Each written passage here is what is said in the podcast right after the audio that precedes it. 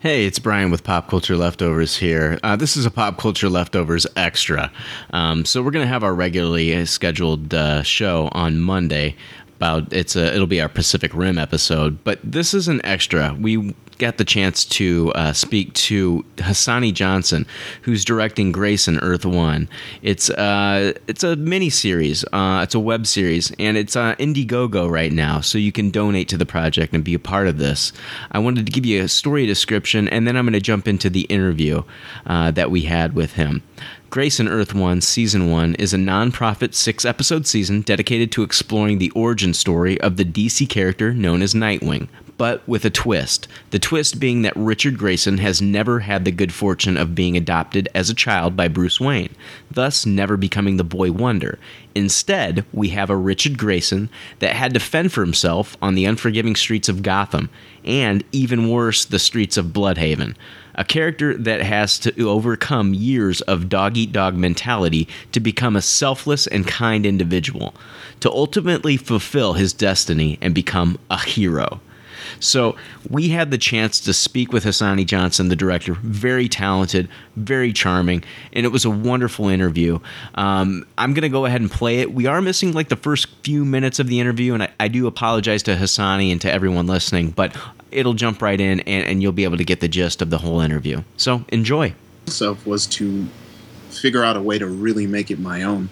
Right. You know? I don't. You know, it's just a respect thing. You know, you don't just take someone's stuff. Well, that that's one of the things that I liked when I was uh, kind of reading the backstory on this was uh, it seemed to me like you kind of made the decision to do this out of wanting to do this character right or you know do it justice because yeah. you know you have like Christian Bale and that saying oh we'll never do a movie with Robin because Robin you know he's he's portrayed this as this kind of goofy character. Mm-hmm. Um, but anyone that actually reads the comics knows that you know Richard Grayson is not you know, he's his own man and he yeah. can stand toe to toe with anybody. So he's no joke. Yeah, and even when he was a little kid, he was probably more brave than Batman was. I mean, no kidding. Essentially, and a lot of people don't know this. Robin's sole purpose at the beginning was to distract people from Batman, to like right. draw fire. To you know, that's a hard job to just run out in the open with a green and yellow suit on, going, "Hey, hey, look at me!" While Batman hopefully gets to them in time. Right. He's a really brave dude any way you look at it.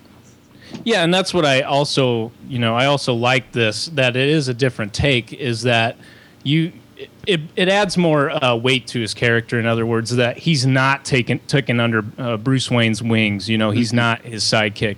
That regardless of what his circumstances were, he still is choosing to make these decisions. You know, and uh, that's the focus, of course, of of what this is. Right? Is that it's his journey well, yeah, uh, and and then you know I think it's all right. A couple reasons I've done this. One is because um, Richard Grayson is kind of flat on the page because he's kind of always good.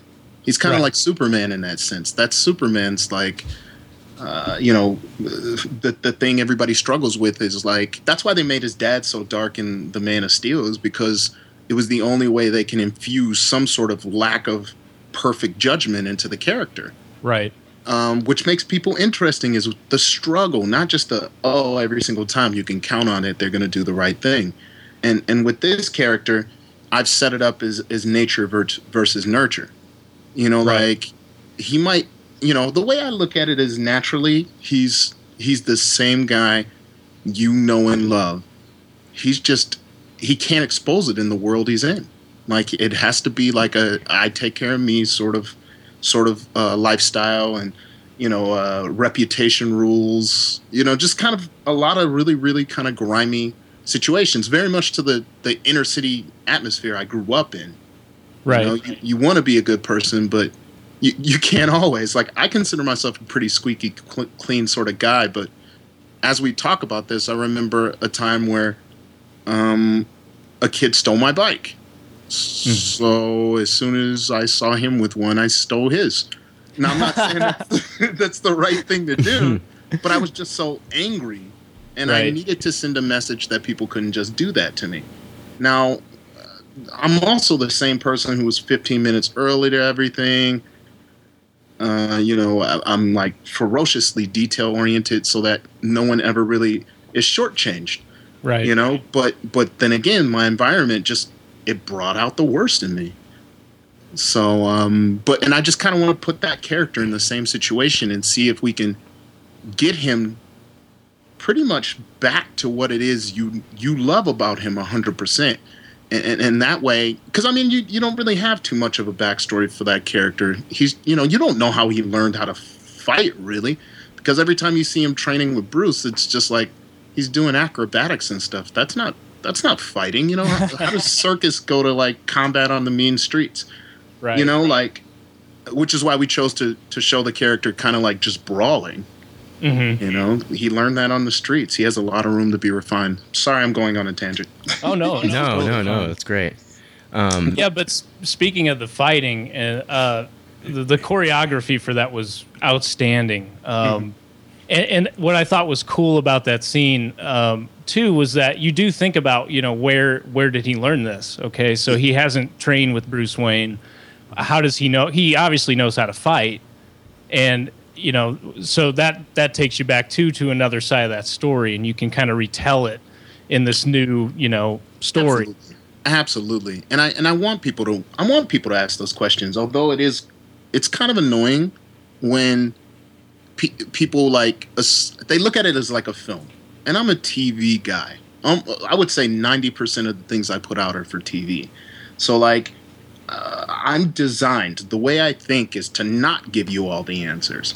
And people desire them so much that they're willing to just kind of like pass like really harsh judgment upon your project because you didn't tell them everything. And Yeah. you know, I think that's both a good and a bad thing. I've clearly hooked them enough to the point where they need to know what why things are the way they are, and blah blah blah blah blah. But you know, the impatience is is going to be something tricky to, mm-hmm. you know, at least until people catch on that it's a serial. I think it's good storytelling when you can just throw people into this world and not have to hand feed and explain everything. Mm-hmm. And you're just thrown into the world and you, you just learn as it goes.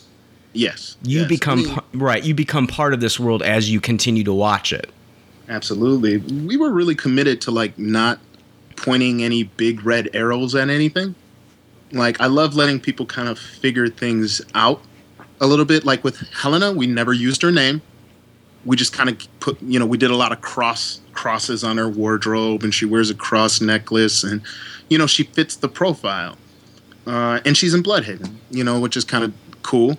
And then, uh, you know, even with Richard, like, I love that the biggest source of debate is his wardrobe. like people either love it or hate it, and the and the and the the face paint. You know, even though we totally justified that by showing his entire band with face paint on, Loved it. Yeah. Yeah, I liked it too. people still just. And then, and by the way, I wrote this before I ever saw Arrow. Like I worked, I worked on this script. Me and the lead actor passed the script back and forth about seven months before we shot it. So, like, it was a lot of work put into like making sure it was logical because we had to do, you know, six to eight episodes worth of stuff, and everything has to tie together well. So we can't just willy nilly do anything. You know. So what do you think of Arrow now that you have you have you watched Arrow? I've watched all of it. Okay. Um, I grew up on Smallville, and I think people Yeah. can see that in the way that I structured the story. And even though the world is dark, somehow I'm, and I'm really proud that my Smallville kind of like roots show in my work. You know, I've watched more Smallville than probably anything else in my life. I've been through the season. sev- I mean, I've been through the series several times. Right. So I guess it's just kind of ingrained at this point. But um, I liked Arrow. I think, and it's so weird because I mean I'm not the judgmental type, but if I was to have any small nitpicky sort of thing, and I kind of get the feeling that the producers and writers know they did this too, they made uh they made Oliver too unstoppable too soon. Yes. Yes. and and I it's was that just- I- contrast. I was just going to commend you for that. Actually, um, uh, he almost gets killed in this. Uh, Grayson Earth one. He almost gets killed, and, and I like that far better than Arrow's kind of unstoppable. You know, he can't die, he can't be hurt. You know what I mean? yeah. Uh, he- should be in that situation, but he's not. And you've you've done it realistically, and I like that a lot. I try to. I mean, when a gun comes out, the whole game is changed. You know, like he's he's a big pussy in the corner, just like anybody else would be. Uh, but uh, I and I also like the way that like if you watch the fight closely, it was. I mean, for me, it was required that he would hit the ground because he's fighting more than one guy. Right. Uh, it was required that he would get knocked down on camera a couple times, and that he would be backed against a wall and overwhelmed for a little bit. Now, granted, I cut a ton of stuff out. Like this, mm-hmm. this is a 16 minute pilot, but we cut a lot of fight choreography out. We cut a lot of dialogue out. Um, you know, we lost a lot, but I think it came together well. It shows that he's flawed as a combatant. Right. Not to mention, he, okay, I put him on the opposite end of the spectrum as Bruce because I mean we had him walk up to the door for heaven's sakes. Like, you know, can you be any more like uh, you know, he drove a loud motorcycle to, you know, to the to where he was going, and he didn't bring a weapon. right. So literally, he's kind of just, you know, really kind of like he's street. He's impulsive. He's reckless. In a lot of ways, he can get himself killed. Right. So you set up the room for tutelage from from Bruce, which is kind of hinted at, isn't it? I mean I, I, did see somebody say something to the effect, "Will we see Batman in this series?" and you said, "Well, it depends on who you think Batman is," which I thought was awesome because uh, it leaves it open for question. And of course, you you also have, which I kind of missed the first time I watched it, but you have at the beginning this kind of shadowy figure in the ah, alleyway. Good, good. So who is that dude? And you know, with your remark to this other guy, I was like, what does that mean? You know, it's man, no one's. I mean, it's kind of. Well, I'll say it like this. um, a lot of people haven't put together because I, like I said, it's a like I pride myself on my writing. Mm-hmm. Like I took a long time, and the, where this season go goes, if we can somehow piece it together, is um, it's pretty amazing. And and like there's there's a lot right from the moment the the series start there is story being told. I mean, from the street signs, I mean, the highway signs, to um, uh, Barbara walking down a dark alley by herself. Mm-hmm. And it's funny because, like, do you think it's a coincidence that a shadowy figure happens to be there right after she's abducted and grabs right. her hat?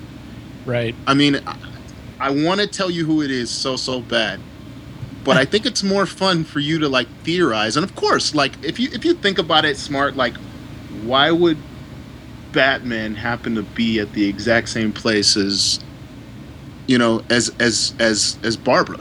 Right. You know, like the only thing that I'll say it like this: the only thing that wasn't planned that night was Grayson being there. Yeah, that's that blew my mind, and and again, I didn't catch it until later, which I thought mm-hmm. was really cool. I mean, it's like a good album. It's been growing on me and growing on me the more I watch it. So I got to commend you for that as well. I mean, you, you said your you know your main focus is the writing, but I mean visually this was awesome. I, it, mm-hmm. it, it, wouldn't even need dialogue to me. Your, your your marriage of the music and the visuals was fantastic. I mean.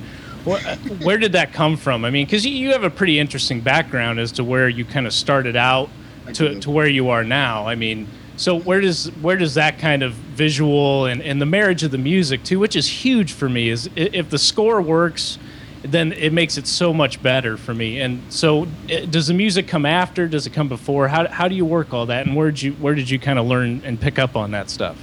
Um, the the music is before the script. Believe it or not, oh, okay. me. Um, because I'll find mute like i am typically driving or in the shower or in the bathroom, and like I'll I'll think of a song or you know I'll I'll be in the shower and I have the radio going and something will come on and all of a sudden I'm just hooked to it. And I you know I just start imagining little scenes in my head and then those scenes ends on end up on paper and the challenge becomes shooting the scene with the beats that you know with beats that go in uh, that are in sync with the beats of the song right so with the fight I had like a couple maneuvers I really wanted to happen mm-hmm. so that I can emphasize them with the music. You know, uh, I had my transitions really planned out so that I can emphasize those with the music. You know, and with sound, special sound effects. So sound is sound in general is like a really big thing for me. I guess I'm a little overboard with the leather, the leather jacket. But And- really, people, I, I chose to go overboard with the leather because it hid my ADR. I'd Right. rather you focus on a, a, a slightly loud jacket than than being like that's clearly ADR. And and that's you know it was a choice. You know when you get to indie when you do indie projects like I do, like this project was super duper cheap, super Mhm. cheap.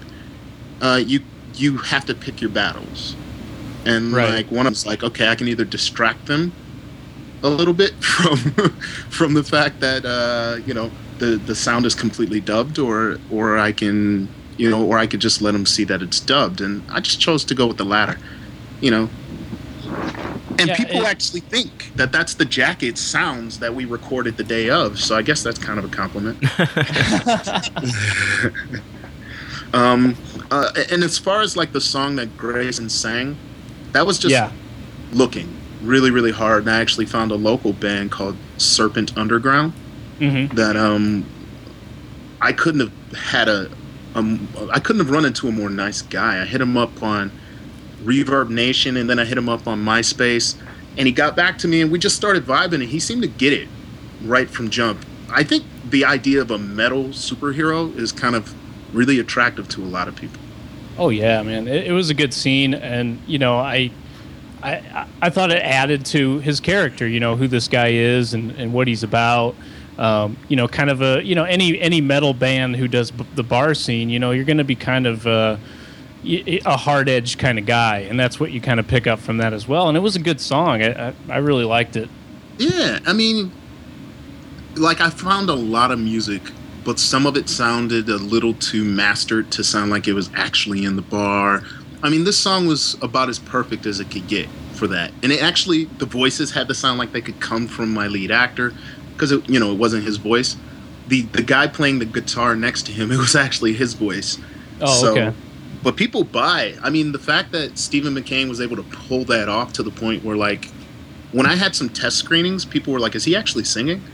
Right. Such a compliment to him. You Oh know? yeah. Oh, it, lo- Uh, it definitely looked that way. Oh yeah. Oh yeah.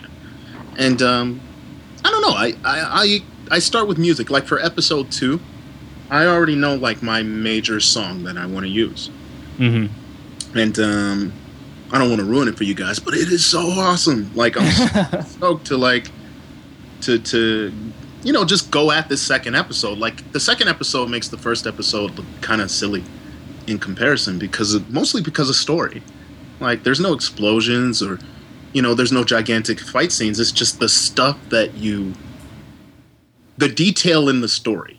You know, like the twist and the turns and, and just those things that kind of tickle your brain about the character are the things that I hope really that people enjoy. Well, there, there. I, th- I still think that there's a style with this. I mean, there's a lot of substance, but there is a lot of style. Um. I, the the enemies with the with the, with the masks. Yeah, I I like it. I think it's very cool. I think it br- it, it brings a little bit of personality to them. Oh yeah, oh yeah. Like essentially, what the, those guys are the Whisper Gang. There's been a lot of. It's a new 52's creation in the new Batman series, Right. and there's a gang, and and I think it's the first issue of the Batman New 52s, and they're called the Whisper Gang, and their their story is awesome because the um the mask for those guys, they're essentially they're like the freshmen of this gigantic crime syndicate, and because they're the freshmen, they get hazed by having those masks weld welded to their heads. Oh wow! right. And they're not even given guns. They're only given knives to defend themselves to kind of weed out the best. Hmm. And the mask is it has a um its significance is pretty much it signifies their unwillingness to talk if they were caught by the police. Right. So those guys, you know, it's pretty hardcore, and they're all like really well trained in hand to hand combat. And, and I just needed to reimagine them because I worked really hard at trying to figure out how I could do the mask that would be fused onto these guys.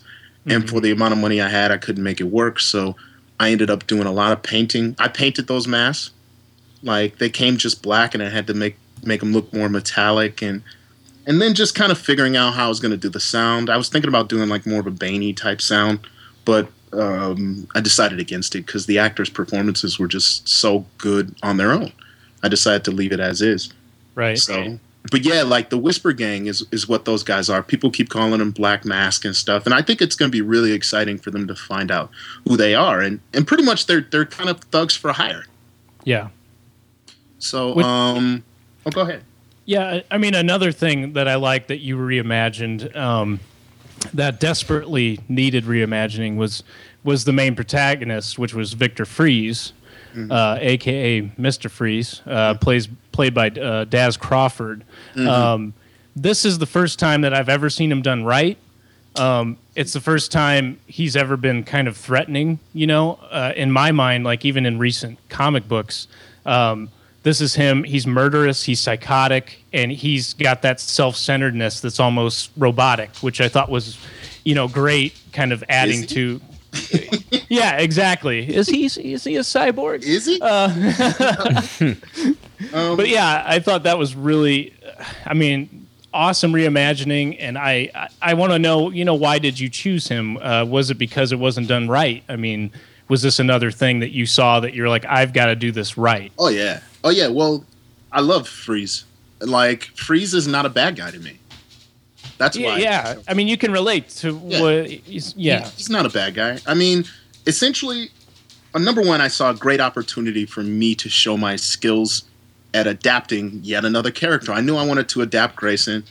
I, I mean, you get to see how I adapted Bruce and you know uh, and and Barbara and all those guys, but Freeze was kind of a the most fun character to adapt. And in later episodes, you see we don't play in the black and white in the show. Mhm. Everything is gray.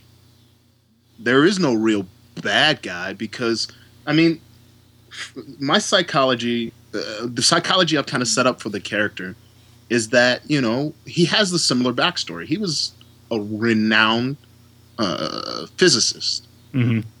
and and science, you know, and and and and and uh, and ph- pharmacist. He's developed drugs, wonder drugs to save people.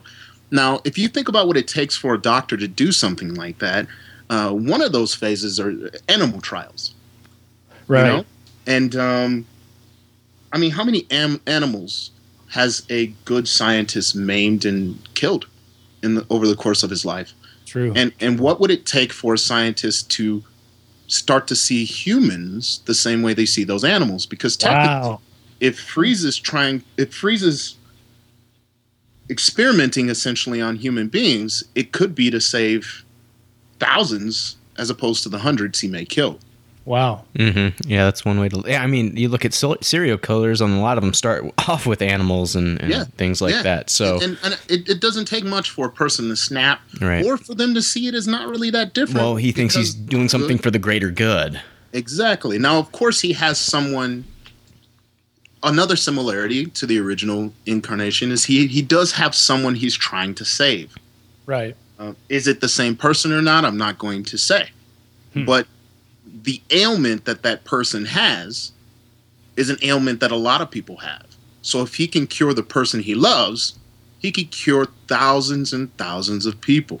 So is he a bad guy? Hmm. yeah, that's true, and and that's great, and because that that again, that that's the good villain to me. Um, and it's also more true to life because you know there is no, there's not a lot of instances where you're like that guy is really really a good dude.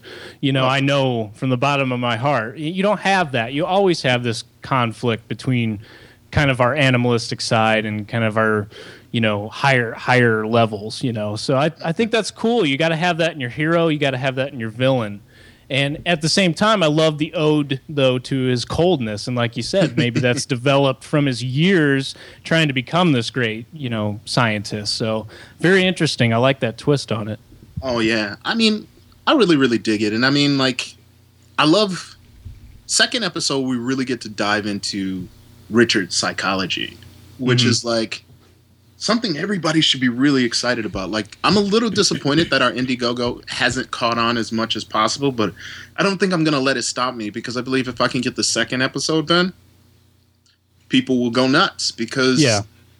once again, I I think my I have like a slightly off perspective on things. And I was an I was an, an elite gymnast as a young person, mm-hmm. and my lead actor is an Olympic gymnast, right? Two time Olympic gymnast, and he's a you know he's world medalist, a Hall of Famer, and uh, the one thing the comics got wrong, in my opinion, and they've always been wrong about, is that if Richard was about 10 years old and was performing in the circus with his parents, mm-hmm. getting to that point was hell. Right. The training, the injuries, the pain, the not being able to be a normal kid. Our show is going to show you what it was really like for Richard training with his parents. Wow. And and the fears he had to deal with because maybe you know, maybe he wasn't so good with heights. Right. You know, maybe he wasn't so good with with uh with uh the training hours. You know, maybe he held you take a character who has a little bit of a an authority issue and you put the most domineering father slash best uh, acrobat on the planet and, and you have to measure up to those standards it can be really rough right and then you add to that watching your parents die mm-hmm. doing that sport. People ask people ask two things that I so desperately wish I could answer. One was why isn't he doing acrobatics? Right. And the other is why did we call him Richard? Hmm. Well, I mean, who gives you a nickname? Who's the first person to give you a nickname? It's typically your parents. Right. And if they're if they had a if they passed away due to a tragedy, you may not want to be called the same thing they called you. True. He, you know, and that's one of those cool little quirks we've given him. And watching him get to the point where somebody can, where he feels comfortable enough being called that again. It's once again, it's taking everything you love about Richard and making not only him, but the audience earn it. We've never right. had to earn those things we love about him, like like making him love being the world's the the, the greatest acrobat in the DC universe. Mm-hmm. Let's take that away from him and make him go through hell to have to be that person again. Right. I'm not saying he's not. You know, he is. He'll always be on the inside, but you know, like there are some things that'll force you away from your natural inclinations, you know? And I think just watching those, watching that evolution, you know, making us earn it. Yeah, that's the payoff. And that's what people criticizing, oh, I, I want this answered. Why didn't you answer this or explain more on that? That's what the payoff is. If you keep watching it, you're going to get those kind of things answered because mm-hmm. you've you've set up a lot in just this ep- first episode. I mean, there's all kinds of things with each character that you kind of introduce where you know there's something else that's going to be going on with this person. What's their backstory, and oh, yeah. and that's what's cool. I mean, you you put that all into one episode already, and I'm that's why people need to keep watching.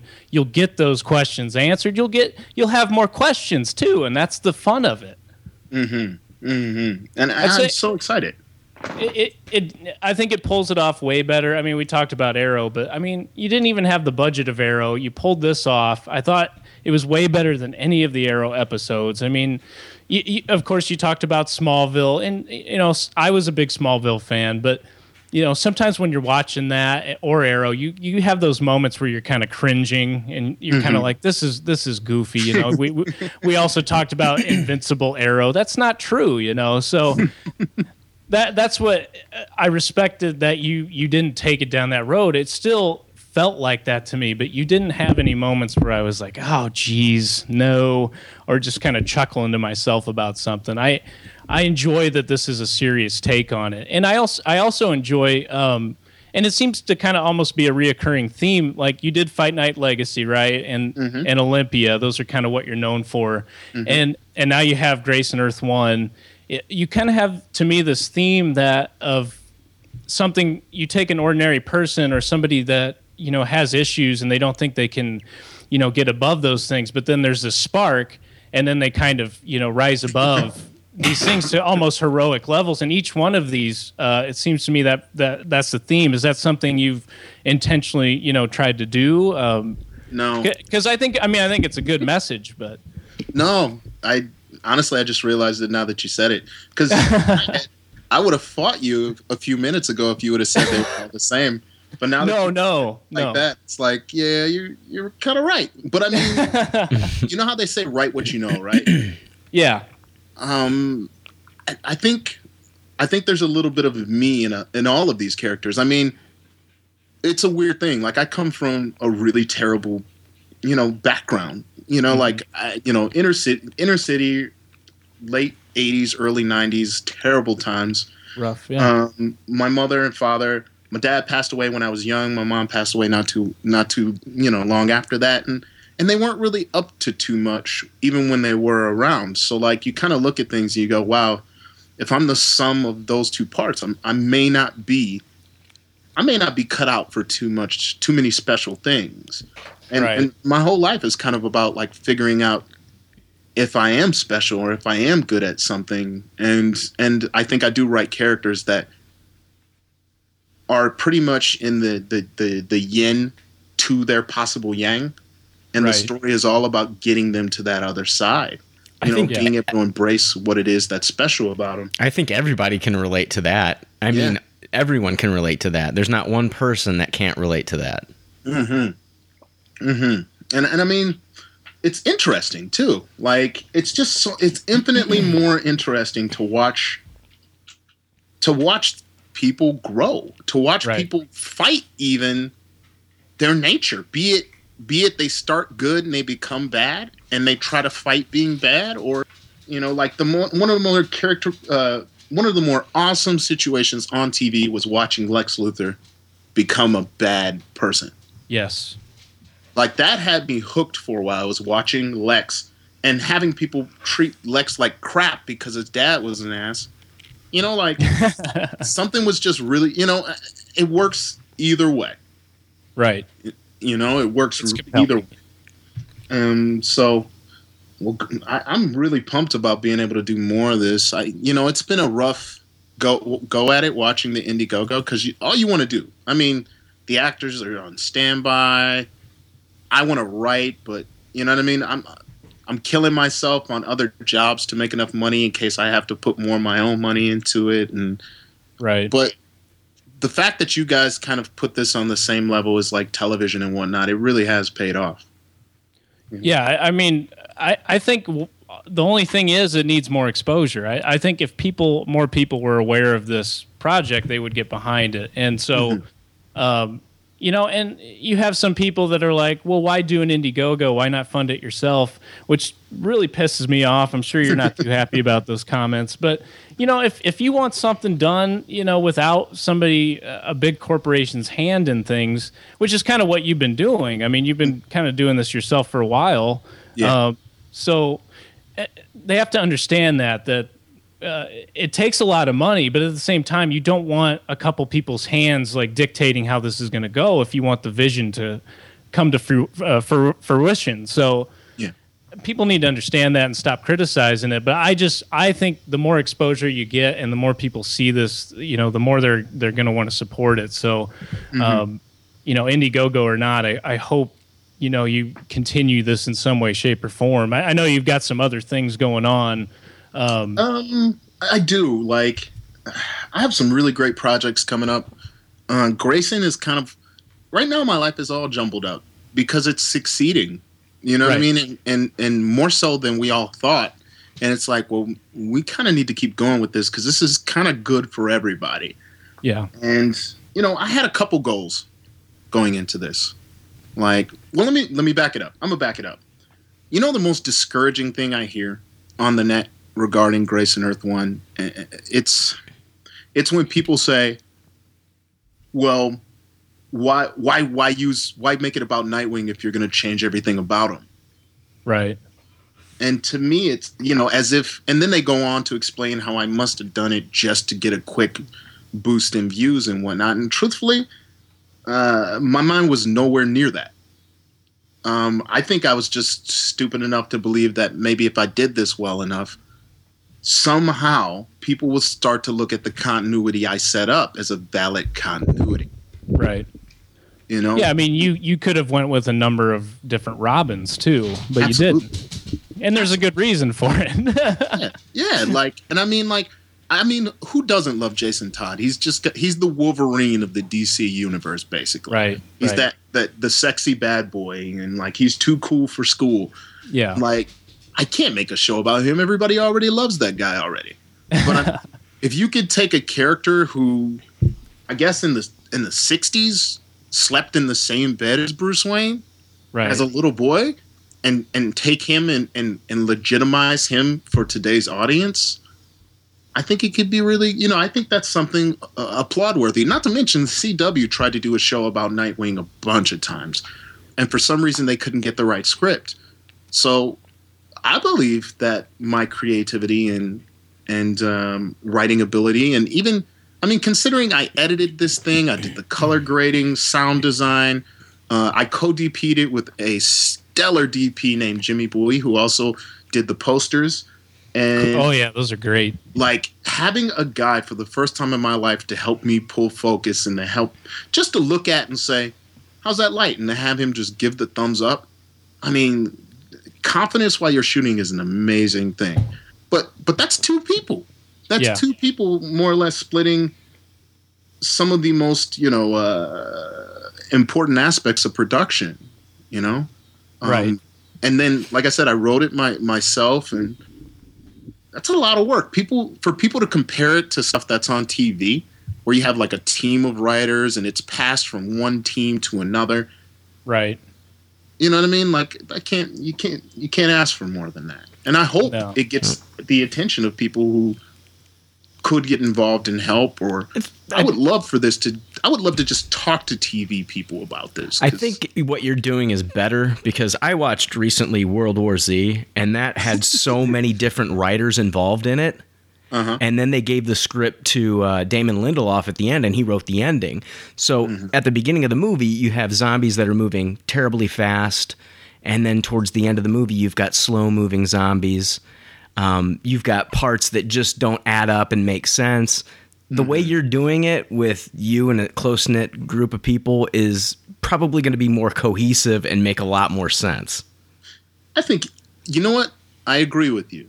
I think the only reason I'm even hoping for that is because uh, I do want to move my career forward, but at the same time, I think I'm more terrified of not being able to finish telling you guys this story. Yeah. Like the whole story is, uh, it's um, 20, 24 episodes. Okay. So it's a couple seasons long. It's three or four seasons. I think it's four seasons, and uh, it's a heck of a ride. And like one of our posters, we don't. I don't really hide where I'm going with this. Like Mhm. our series poster, where it has the shadow. Did you guys get Right. Oh yeah, yeah, yeah. I saw that. Yep. That's where we're going. Awesome. That's where the series goes. Like people call it's so deceptive to call it a Nightwing show because we really glance right past Nightwing and you know, if it could be called anything, it would be called it would be called Night it would be called probably Nightwing Year One, Batman Final Year. right. Well, that that's also that's also what's cool about it. A lot of these shows will, you know, they'll do like the villain that you want, but not the villain you want. They'll have some mm-hmm. kind of generic version of it, but they'll make you think the whole time that it's going to be that character, that story. But mm-hmm. like you said, you wear it on your sleeve with this. People should realize what's going on if they're paying attention. Oh yeah. Oh yeah. It's it's all there. Like a lot of I've had people jump down my throat so hard. Like a lot of a lot of like female comic book uh, fans, they get so mad at me for having Barbara Gordon be the victim. Oh, she was badass. Yeah, but yeah, she was also a victim on purpose. Right. you know, Okay, it's like right. they they missed that altogether. It is like you know, I don't. She know, wasn't being was- an idiot, in other words. she wasn't just walking around alleys for no reason.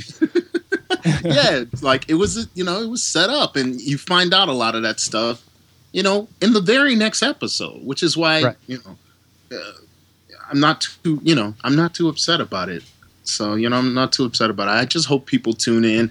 My, my guess is that if I do another episode, the audience would grow significantly, you know, because people would have to go back and watch the first episode. And, and whatnot. Well, maybe it'll shut some of the naysayers up too. You know, so Well, it- yeah, it- of course. yeah. So I mean, we, we talked we talked about how this is a. It's not necessarily you know the Grayson or the Nightwing that we know, but what uh, what kind of stories or you know elements did you take maybe from the comics? Were there any that really struck you and said, I want to kind of add this into my story? Um, I've I've taken all of them. They're all there. I've Yeah. just I've just gone where everybody else goes right. I went left. Right, Like I didn't say Bruce didn't want to adopt him. right, That's totally different. You know what I mean? Like if if Bruce never knew the kid existed and like it's Bruce wanted to adopt this guy. yeah, but some, or this child uh, probably and in our story at the urging of our parents or or, or of uh, richard's parents.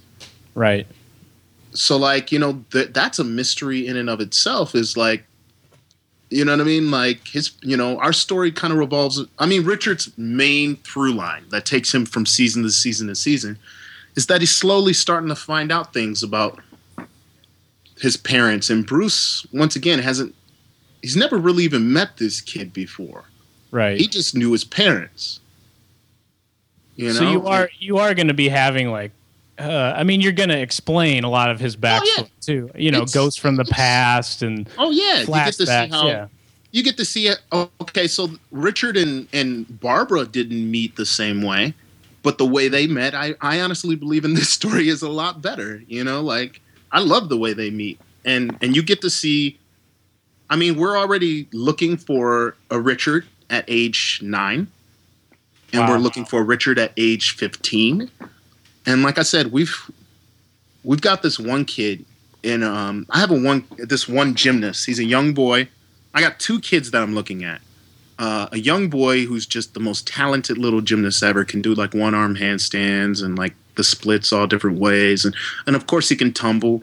Um, And like you know, seeing him in those training, those flashback training sequences, dealing with an overbearing father, and you know what I mean, and and, Yeah. and trying to measure up, and then you know just casting the 15 year old Barbara Gordon that meets 15 year old Richard you know, and you get to see how they meet and the circumstances and and why they mean so much to each other even after not seeing each other for nearly a decade. yeah. So like there's so it's such a rich universe that I've created that like I'm glad people are excited about the first episode, but man, it doesn't scratch the surface. It's it doesn't feel like it, but to me it's all exposition. It's all just setting up the new world. right. Yep, So and that that's what I took from it as well. I mean, that's what I love about it is it's it's world building from the get go.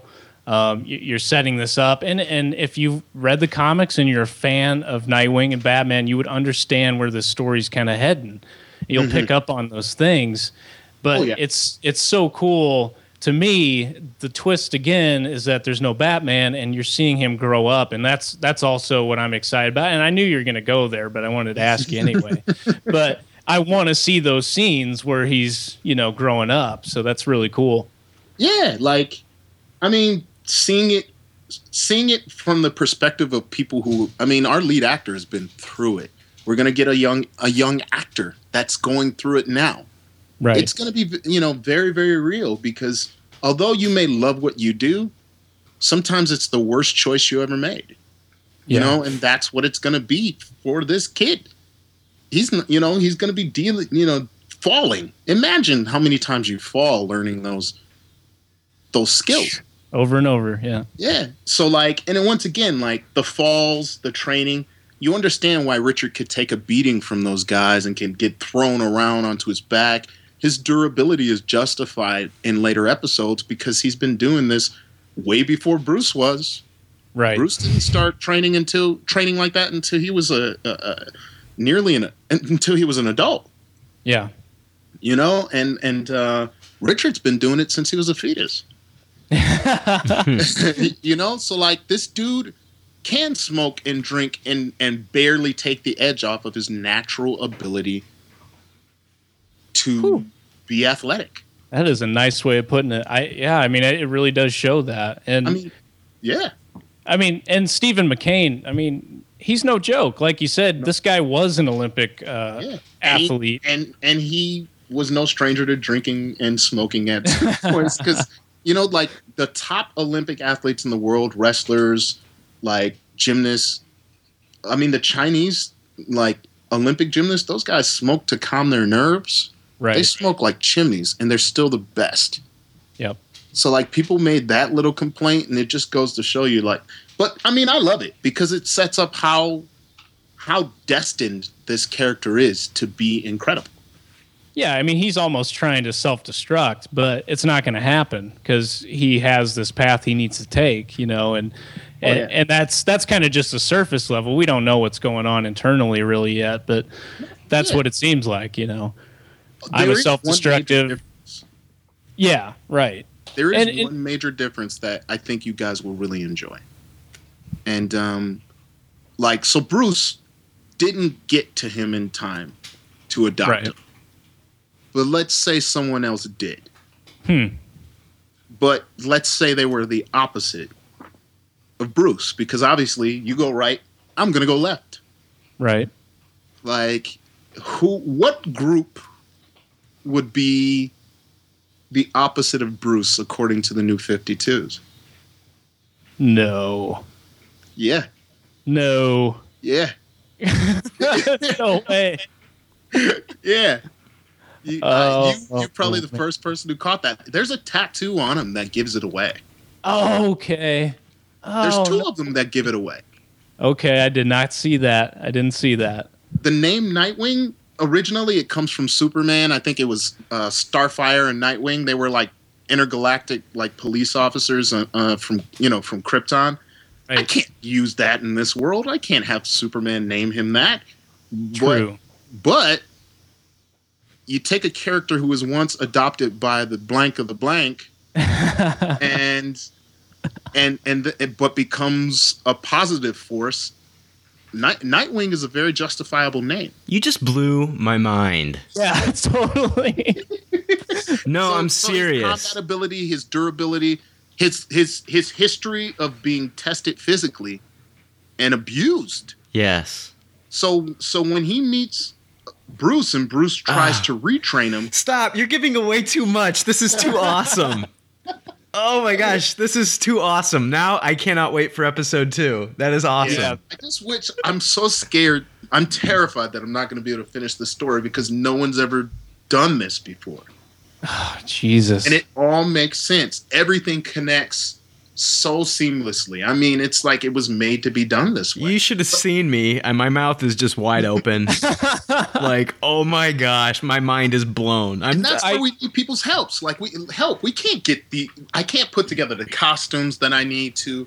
I mean, Right. the locations. right. You know, Gosh, I'm already. Oh, go ahead. Sorry. No, I'm just yeah. I, I'm also I I have to see this. I I you I had no idea you were going to take it down that road. That's crazy. I have to. I mean, I'm stealing. I love you. I love you. I mean, if this was a pizza, the crust is from Frank Miller's The Dark Knight Returns, but Right. post post The Dark Knight Strikes Again. Mhm. Um, it's I guess the the the, the sauce would be. Uh, the sauce would be the new 52s, uh, and the cheese would be whatever I incorporated from like my real life. right. You know, the little bit of me infused in there. It's a great Yeah, pizza. it's, it's a hybrid. yeah, it's great, man. I, I love it. I, I there's no other way to do this, and I and I loved the Frank Miller references. I mean, if if people know that those stories, uh, you'll see it within like the first ten minutes or so of the of the episode one, Yeah, yeah. and the way it looks too. I mean, it, it's. It, it, it was on par to me, and, and this is a total compliment because I love the movie, but it was on par with me to The Crow, to that dystopic kind of fallen city, Yes. like yes. this city needs vigilantes. That's how bad it is. And you see Yeah. that way you shot this and the way it looks, and I love that. Yeah, I thought of the crow myself too. So you, you weren't you weren't the It's so- only one. Yeah. You know what's funny? Like my lead actor said that after reading the first draft, and I was like, I was like, yeah, I think people are just gonna see that, but it, I was like, but we're dealing with Blüdhaven, and it, I don't think it's gonna, go any other way. And I mean, I didn't add. The only reason I added music is because, well, what does Richard Grayson like to do? Yeah, he's in a band. Yeah. But I mean, in the comics, have you ever seen him like play basketball or or go play No. tennis or play a video game? no. it's, it's uh-uh. crime fighting 24/7 and no one's like that. right. So like I gave him something to love, something to help him like deal with his past and something to like ground him and you know what I mean? Like something to soothe the character. Right. Well, that's Yep. uh, I wouldn't I wouldn't say it's a, you know it's not exactly like the crow or anything. I'm just saying that what I liked and what reminded me of it was that you made it a character.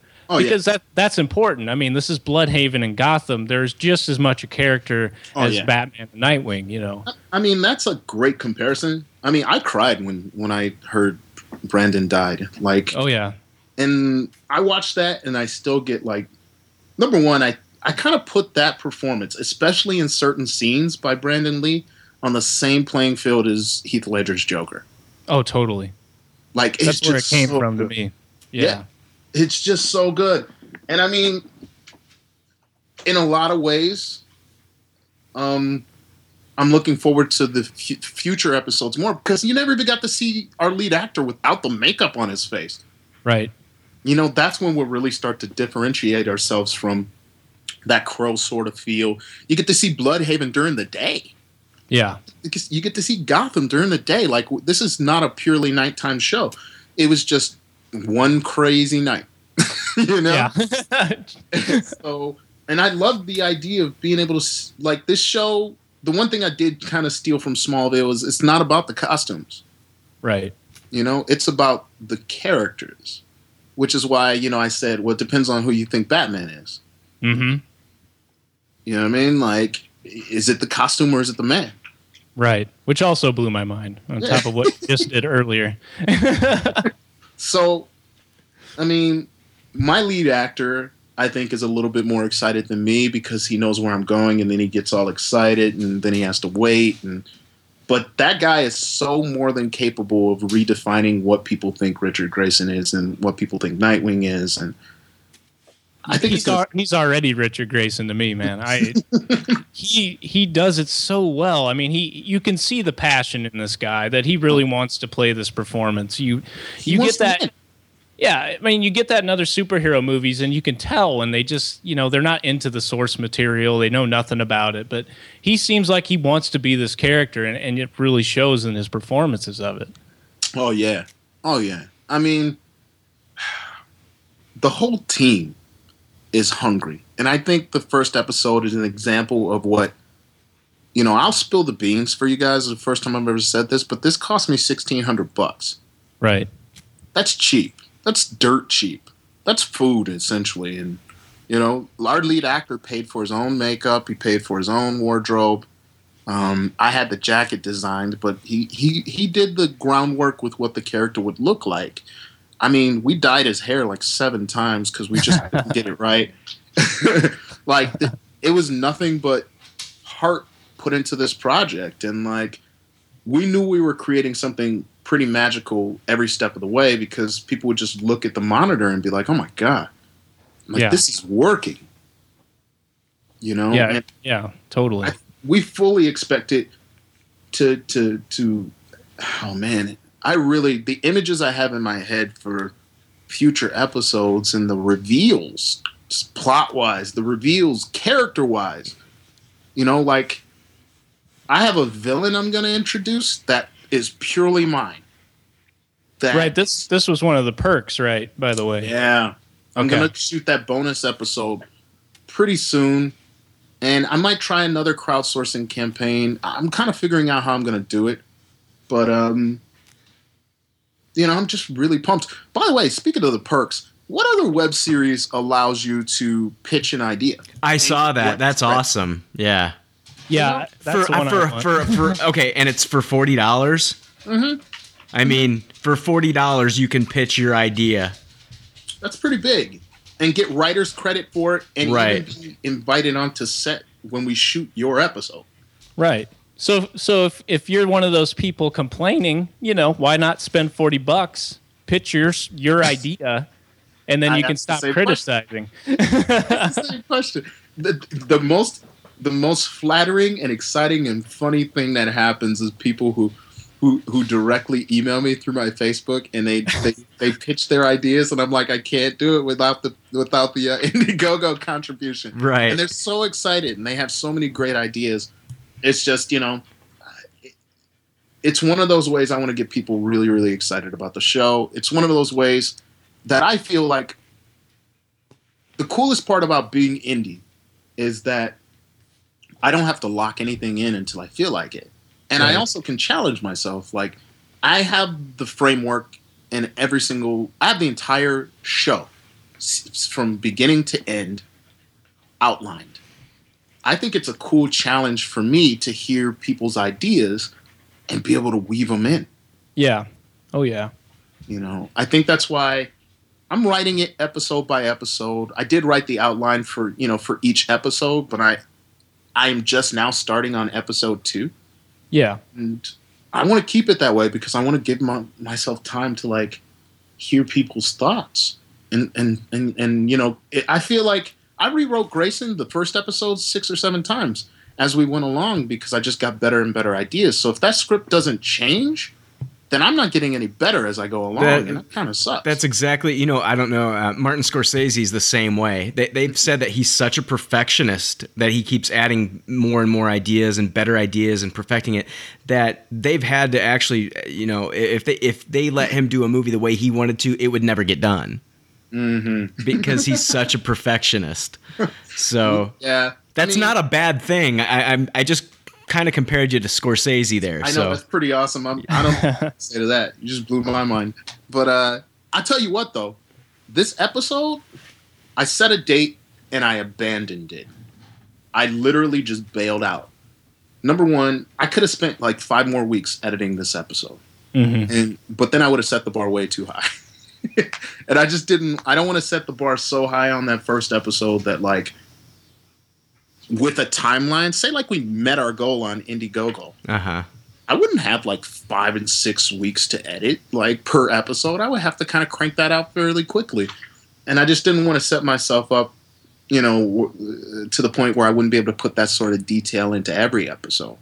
Right. You know, we have to kind of go on a slight incline the entire, the entire first season. Yeah. Yeah, that makes sense. So And I, oh, go ahead. Right now, you're at. Uh, I'm looking at the page. You're at eight thousand four hundred and eighty dollars. We've got eight days left of a forty thousand dollar goal. Now, what can people do other than you know? I mean, of course, you want to get donations, absolutely. Um, but I mean, if if they donate, what else can they do to help the project get some more attention? Um, I'm gonna go ahead and just answer that as honestly as possible. Uh-huh. If you if you have any access to to press outlets, or you just want to write on our behalf to press, please do.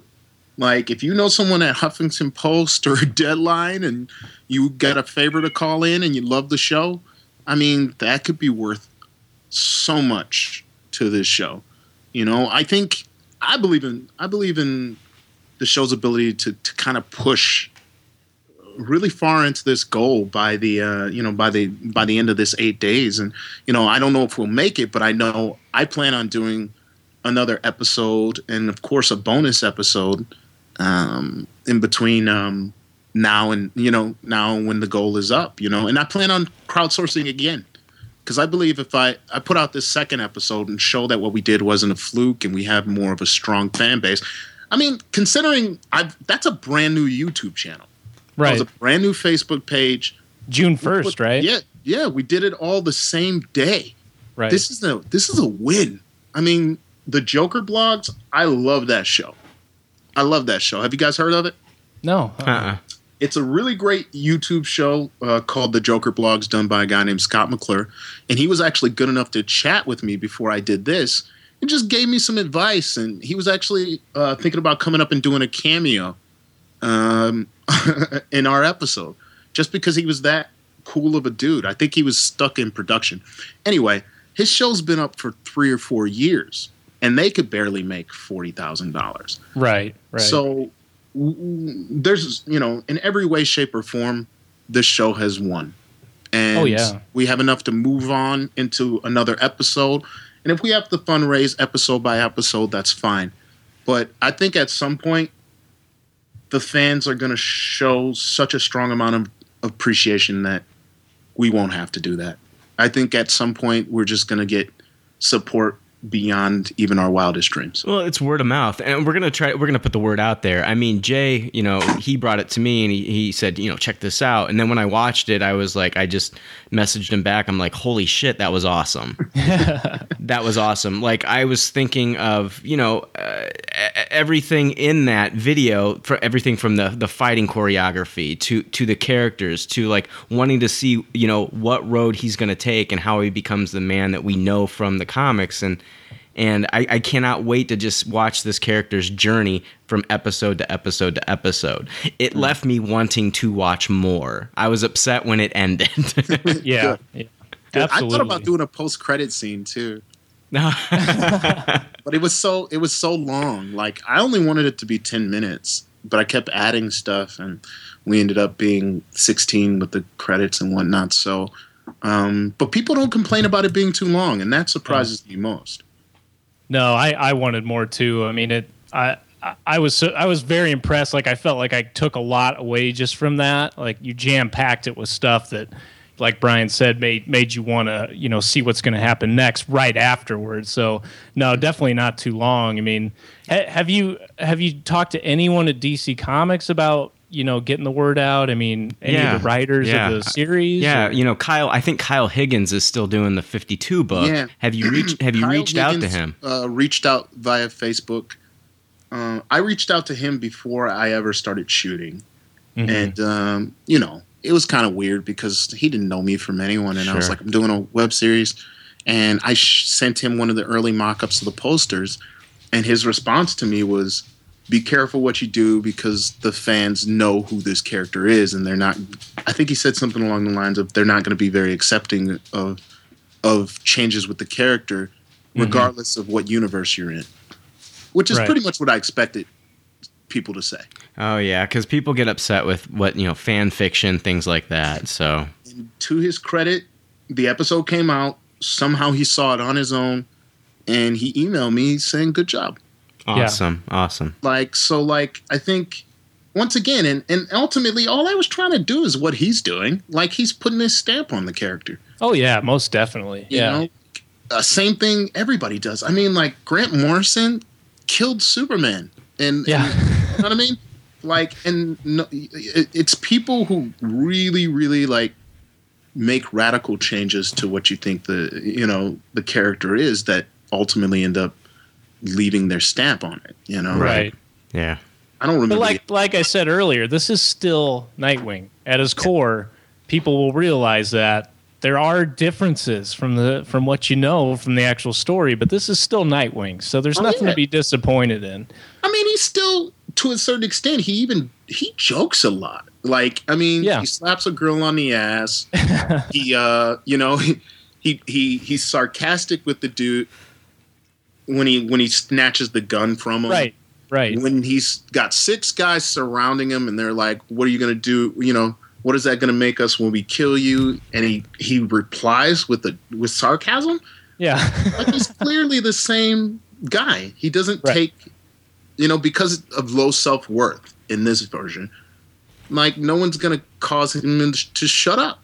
You know what I mean? To not speak his mind and to not be a smartass. Right and and it worked.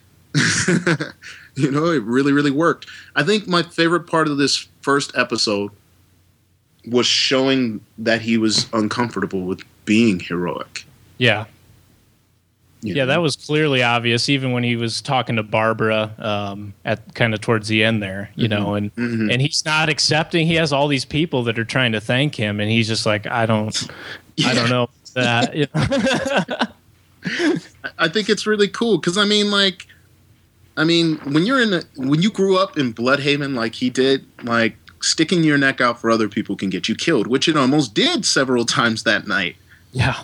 You know, and at the end of the night, you you you get nearly killed. You come back feeling like you're on cloud nine, like for once you did something right, and you find out you didn't even put a dent in this thing. Right. You know, and and ultimately that's going to stand to be a big barrier for the character for a while is the fact that like can you really make a difference? Wow. Yeah, that's very cool, man. I that's something I look forward to seeing. Um, I, I really want to see this made. I really want to see this story. Um, I'm going to ask our listeners to just go to Indiegogo, do a search, do a search for Grayson, and I'm telling you, if you can't scrounge up five dollars in your couch, I tell Yeah. you what. I tell you what. If if every one of our viewers had donated uh, had donated fifty cents, we would have hit our goal already. right? You know, right. if half of them Yeah. donated Yeah. fifty cents, we'd be close enough to our goal to probably crank out a, a whole season. Just don't buy a Starbucks coffee that day. Throw down five bucks. God. You'll get you'll get a heartfelt thank you on on the the Twitter and Facebook page. That'll make you feel good, and then you'll get to watch a really awesome series when it comes out. Absolutely. So Hey you know, guys, may I, get- may, I- may I throw in one more thing? please. One more thing. Yes. Um, like, I'm new to this Indiegogo stuff. I'm new to YouTube. I'm new to this Facebook stuff. But the the overarching thing I've learned, like, like we hit a major snag in our in our fundraising. Clearly, I mean, we have almost close to nine thousand of the forty thousand goal. We want it, and it's funny because you know you look to left. If I look to my left, I see James Franco making ten thousand dollars per donation Yeah. you know. And if I look right, I see uh, Zach Braff getting millions and and Mars and stuff. Now, sometime within this, you know, post Grayson thing, I went to go see the Man of Steel, and I loved it. We But did we did too. world- Yeah. yeah, it seemed like the whole world like had their problems with it. Oh, we loved it. We loved Yeah. it. Yeah, I know. I, well, mo- you know, it seemed like level-headed guys do. Yeah. and then but there's a fundamental flaw in the way like we do things here in america and, th- and this isn't isolated to, to entertainment but i'm going to keep it there for right now sure. like we complain about things but when we have an opportunity to kind of shepherd new talent in we don't do it Right. we don't do it you Right. know what i mean Like, I agree. like th- this show is i mean there's some other there's another nightwing series out there and i love it i think it's really really great but it's a much different standard than ours is you know it's totally it's apples to oranges and then you know like uh, james franco walks around with a cell phone just talking about what he's going to do as he drops out of projects and costs projects the same amount of money that he's asking for Right. on Indiegogo. We Yep. delivered. A, we took the risk first. Like I laid my money and my time. I showed the audience that I can handle doing something like this, both as a writer, a cinematographer, editor, whatever. And I'm asking for a fraction of what he is, yes. and minute wise will more than likely deliver more. And somehow it didn't. It just doesn't work and I'm doing it revolving around a character that's been around a lot longer than James Franco has. So, Are you yeah, are you going to be able to get a uh, $40 pitch meeting with James Franco? I don't think so. all you do is you get a bunch of autographs, which you could probably get for free if you bumped into him on the street, or or for 25 bucks if you met him at some convention or something. Yeah. And then we have the nerve to complain about him too. Right. You know, to complain about seeing the same faces all the time, and like we have the opportunity to create the atmosphere we choose in Hollywood because of this. Yeah. and uh, and I just wish we'd take it. You know, I think it's that serious. I think you know, I think what we do now is going to have an impact on what our entertainment is ten years from now. Yeah, absolutely. I mean, that you can do that now, and I think that's that's a, a blessing in a way because, like I said, uh, you don't have these uh, couple hands in the pot, you know, dictating things. This this can be made by the people who actually have the vision, Exactly. With And them that- putting in their exciting. ideas. right? Let them You see know? it through. These are always the best stories, and people, you know, stuff like you know even like just this uh, this is kind of off the subject but donnie darko you know just one of those movies where mm. this was this guy's vision and he kind of did it on his own and mm. it wasn't majorly funded but it was awesome. And those are always the ones you look back on and say that was great. I'm glad that he got to do it the way he wanted to do it. It's a classic you know? Yeah. And and i to hear you guys say how much you thought of the first episode we must we're on the something here Oh, definitely. Think of what I would do with your help. Right. Like I really believe in myself enough to say directly to an audience, with your help, I can provide something that should be on TV, that rivals TV, that rivals the cleverness of TV style plots. And and you know, I I take it I have no other way of doing this. You right. know, these celebrities could do it themselves or could get money from someone else but don't want to sacrifice on their vision. This is it. Without yeah. you guys, this thing mm-hmm. doesn't move. Well, it just evaporates into the ether. So I want to dig deeper into your head and see this come to fruition. I do. I mean, from what I've seen and how your excitement, your passion for the project, you've got it all mapped out, and I want to see your vision. And I don't want that to be kind of I don't know, uh, not exactly 100% of what you wanted to show us. I, I want us, I want you to get that $40,000 goal.